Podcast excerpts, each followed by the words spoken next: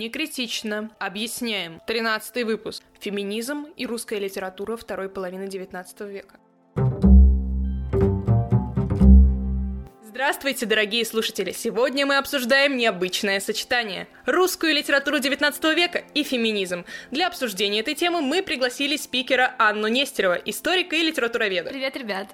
Темы в самом деле неожиданные. Аня, расскажи, пожалуйста, о себе и о том, как ты пришла вообще к такой теме исследования. Я учусь на втором курсе ИСТФАКа, Высшей школы экономики в Санкт-Петербурге. А если говорить о себе, я очень люблю красный цвет, чаек и книжки. Ну, еще мне очень нравится история, и я позиционирую себя как феминистка, и, собственно, поэтому мне очень интересно узнать об истоках этого движения. Когда на первом курсе встал вопрос, о чем же я буду писать курсовую, я не очень долго думая пришла к тому, что я буду писать про литературу, феминизм и, собственно, про историю. Так и получился этот мой Змей Горыныч.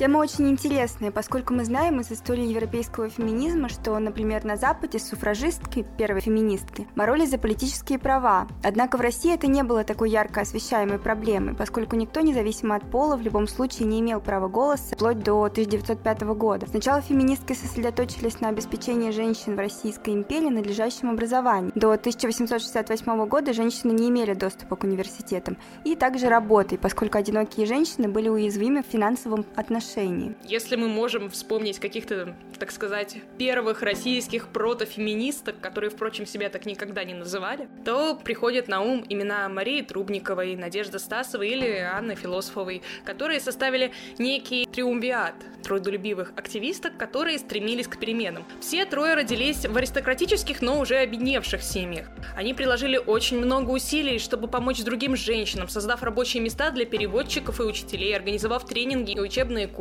Они также использовали свои связи в суде для лоббирования образования женщин. И их упорный труд окупился, и в 1868 году власти учредили бестужевские курсы, которые впоследствии стали самым известным высшим учебным заведением для женщин до революционной России. То есть Смольный институт благородных девиц. Благодаря их усилиям к началу 20 века Россия занимала одно из первых мест в Европе по уровню женского высшего образования. Писала историк Светлана Айвазова в книге «Русские женщины в лабиринте равенства». Вообще, тема этого выпуска очень актуальны, потому что сейчас феминизм все исследуют, но немногие решаются погрузиться в глубь веков, как это сделала ты.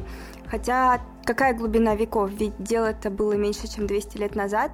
И все же интересно, каково было место женщины в Российской империи 19 века? Кстати, незнание многими истории феминизма и отрицание его необходимости сейчас тоже являлось одной из причин для меня, чтобы изучить это. Место женщины на самом деле тогда было определить довольно просто. Если ты дворянка, то ты светская леди, устраивай приемы и сиди, собственно, дома. Ну а если ты крестьянка, то работай, готовь, убирай и прочее. Никто на самом деле вообще особо не задавался вопросом, где место женщины. Тут и православная вера имела, конечно же, огромное влияние. Но можно сказать, что буря начала подниматься вместе с другими социальными проблемами. А после восстания декабристов все начало развиваться быстрее. А на самом деле историки спорят. Кто-то считает, что женский вопрос начал подниматься уже в первые десятилетия 19 века, а кто-то, что только после Крымской войны, то есть уже в 50-х, 60-х годах. Любой подкаст — это бесплатный проект, однако большинство известных подкастов существует за счет привязки к крупным подкаст-студиям или каким-то крупным компаниям. Мы же авторский подкаст без рекламы каждый месяц мы несем определенные расходы. Еженедельно выпускаем новые выпуски и стараемся радовать вас интересными фактами из мира искусства. Ваша поддержка могла бы очень помочь нам и вселить в нас уверенность, что наш подкаст и наше дело действительно значимо и интересно для вас. Вы можете поддержать нас, пройдя по ссылке в топ-линке в описании этого выпуска. Заранее признательны за то, что вы не поленились, перешли в описание, нажали на топ-линк и изучили опции поддержки. По твоему ответу видно, что движение за свободу женщин определенно назревало в таком обществе этого временного периода. Но когда и кто начал вообще диалог про феминизм в Российской империи XIX века? Продолжая тему о разных мнениях, например, одна из исследовательниц, Элеонора Александровна Павлюченко, говорит о декабристках, которые включились в общественную жизнь страны, и именно декабризм побудил в них гражданскую активность. Но этих женщин еще нельзя было назвать феминистками. Да, они поехали за своими мужьями в Сибирь, они публиковали какие-то свои рассказы в журналах и выступали активно женщина, но прямой борьбы за свое место не было. В конце 20-х годов женщины начинают приобщаться к литературе. Отсутствие образования или его низкое качество их не останавливало. Женщин-писательниц, переводчиц становилось все больше. Но вот уже к началу 1850-х русская пресса стала признавать важность и необходимость решения женского вопроса. Обсуждалась образовательно-воспитательная система, женские права, брак, но вопрос о самостоятельном месте женщины в обществе игнорировался. Я думаю, что многие слышали про журнал «Современник». Его основал еще Александр Сергеевич Пушкин, но, наверное, пик своей популярности он испытал как раз в середине 19 века. Он был по-настоящему оплотом новой мысли. Там печатались многие светила русской литературы – Гоголь, Тургенев, Гончаров, Белинский и другие. Некрасов с Панаевым, например, были его владельцами. И вот если выделять одну личность, то для начала активного диалога о женском вопросе был важен Михаил Ларионович Михайлов. Чисто фактически он не был первым, кто поднял этот вопрос, и до него всплывали подобные тезисы, но именно благодаря его статье «Женщины и их воспитание и значение в семье и в обществе», которая была опубликована как раз в «Современнике» в 1860 году, и ряду других его статей об эмансипации женщин, этот вопрос стал рассматриваться в контексте освобождения общества в целом. Благодаря ему данная тема получила огласку, она стала более широко обсуждаема. Ну и не менее важно здесь сказать про Авдотью Панаеву, русскую писательницу, мемуаристку, имя которой, я думаю, большинство наших слушателей слышит впервые. Тем не менее, эта женщина очень важна для нашего сегодняшнего разговора. Так что, Анна, Аня, расскажи, пожалуйста, про Авдотью и вообще про ее жизнь. Да, Авдотья Панаева была как раз женой того самого Панаева, который вместе с Некрасовым владел современником. Она была рождена в 1820 году в семье актеров, и в 19, чтобы сбежать из-под гнета родителей, вышла замуж за Ивана Панаева. Но брак был далеко не счастливый, он изменял ей, беспросветно кутил, она была очень красивой, юной, к тому же умной женщиной. Она пользовалась мужским вниманием, но справедливости ради отказывала всем ухажерам. И не смогла она отказать только Некрасову, который ухаживал за ней более пяти лет, и в один момент она сдалась. Роман выльется в брак втроем. Почему мы вообще заговорили о Панаевой? Она была одной из тех писательниц, которые сформировали образ женской прозы XIX века. И в целом она играла немаловажную роль в становлении русского феминизма. Ее вклад состоял в том, что она сама жила, строила свою жизнь, исходя из критериев равенства партнеров в браке. Она считала взаимную любовь основой союза мужчины и женщины. Она стремилась воплотить в жизнь свои идеалы, а посредством своих произведений доносила до общества свои гендерные представления, свое мнение о правах женщин, о равенстве и о любви. Видимо, не в последнюю очередь здесь стоит говорить о влиянии Жорж Санд на Панаеву. Да, верно, это очень интересно. Панаев в своих мемуарах упоминал о том, что они с Авдотьей и с Некрасовым очень увлекались Жорж Санд.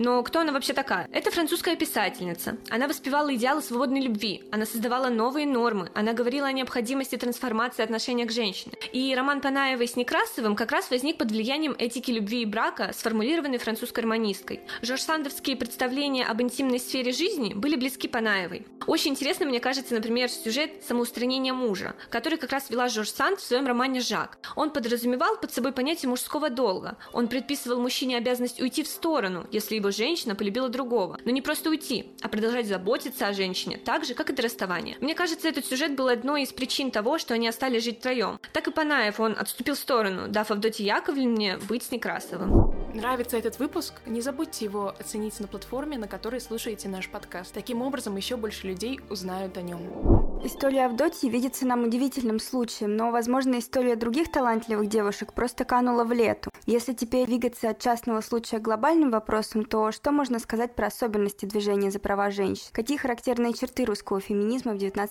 веке? Конечно, существовало еще много женщин-писательниц. Это, кстати, в какой-то мере тема моей следующей курсовой о женской прозе и ее образе в XIX веке. Насчет русского феминизма все очень интересно, ведь он в значительной степени отличался от своего западного собрата. Самое занимательное, на мой взгляд, это тот факт, что первыми эмансипаторами женщин были мужчины, а первыми борцами и феминистами в Российской империи опять же были мужчины. Михайлов, Чернышевский, Пирогов, Лесков, Герцен и многие другие начали бороться за права женщин. Также интересно, что на развитие женского вопроса в России очень сильное воздействие оказала именно литература. Большинство первых эмансипаторов были литераторами. Характерной чертой также является и сама постановка вопроса, назначение целей борьбы. Как вы заметили правильно в начале подкаста, в Российской империи в 19 веке и не шла речь о борьбе за политические права, за право голосовать, но было несколько ключевых вопросов, которые феминистки и феминисты старались решить, и с них и начался русский феминизм. Они оставались значимыми на протяжении всей борьбы. Это такие вопросы, как образование, женщина в обществе, брак, роль женщины в семье. В апогее движения превратилось во что-то более глобальное, решающее не только беспокоящие женщин вопросы, но и в целом переосмысливая всю структуру общества, и фигуру женщины тоже.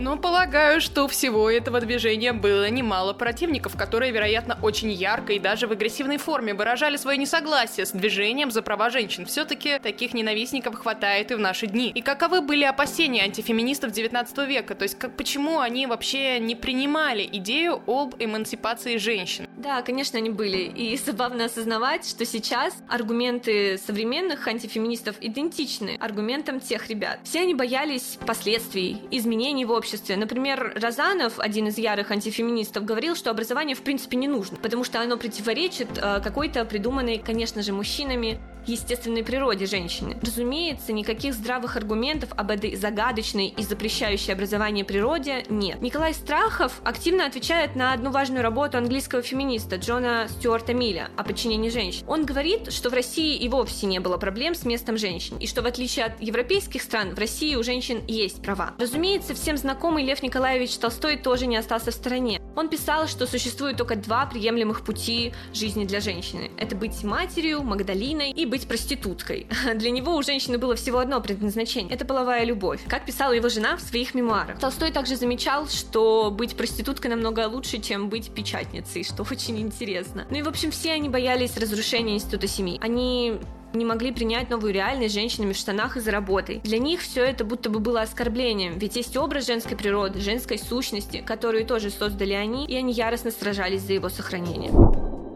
Прочитав пару исследований по теме нашего выпуска, я поняла, что женский вопрос и женское движение — это немного разные вещи. Можешь уточнить, в чем разница между ними? Да, конечно. Тут стоит скорее разделять понятие женское движение и феминизм. По крайней мере, так делал немецкий историк Бианка Пьетеров Энкер. Он писал, что женское движение приравнивает само движение лишь к политическому аспекту, в то время как второе понятие, феминизм, охватывает индивидуальную историю, социальную историю, борьбу. Таким образом, оно является более обширным. То есть есть можно сказать, что женское движение — это как история одного из движений, влиявших на политику, как те же народовольцы или передвижники. А феминизм, он про личности, он про настроение в обществе. Это всеохватывающее понятие, которое говорит об изменениях не только в политических настроениях, но и в обществе, в культуре. Оно более обширно.